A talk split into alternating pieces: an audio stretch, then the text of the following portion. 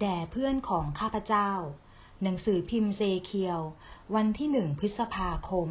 คิดศักราช 2020 จิตใจเป็นดังจิตกรผู้เชี่ยวชาญ ไม่ว่าจะอยู่ในสภาพแวดล้อมแบบใด ก็ไม่มีใครจำกัดการทำงานของจิตใจได้ ขอให้วาดภาพแห่งความหวัง และภาพอนาคตที่มีความสุขขึ้นมาในจิตใจของเราเอง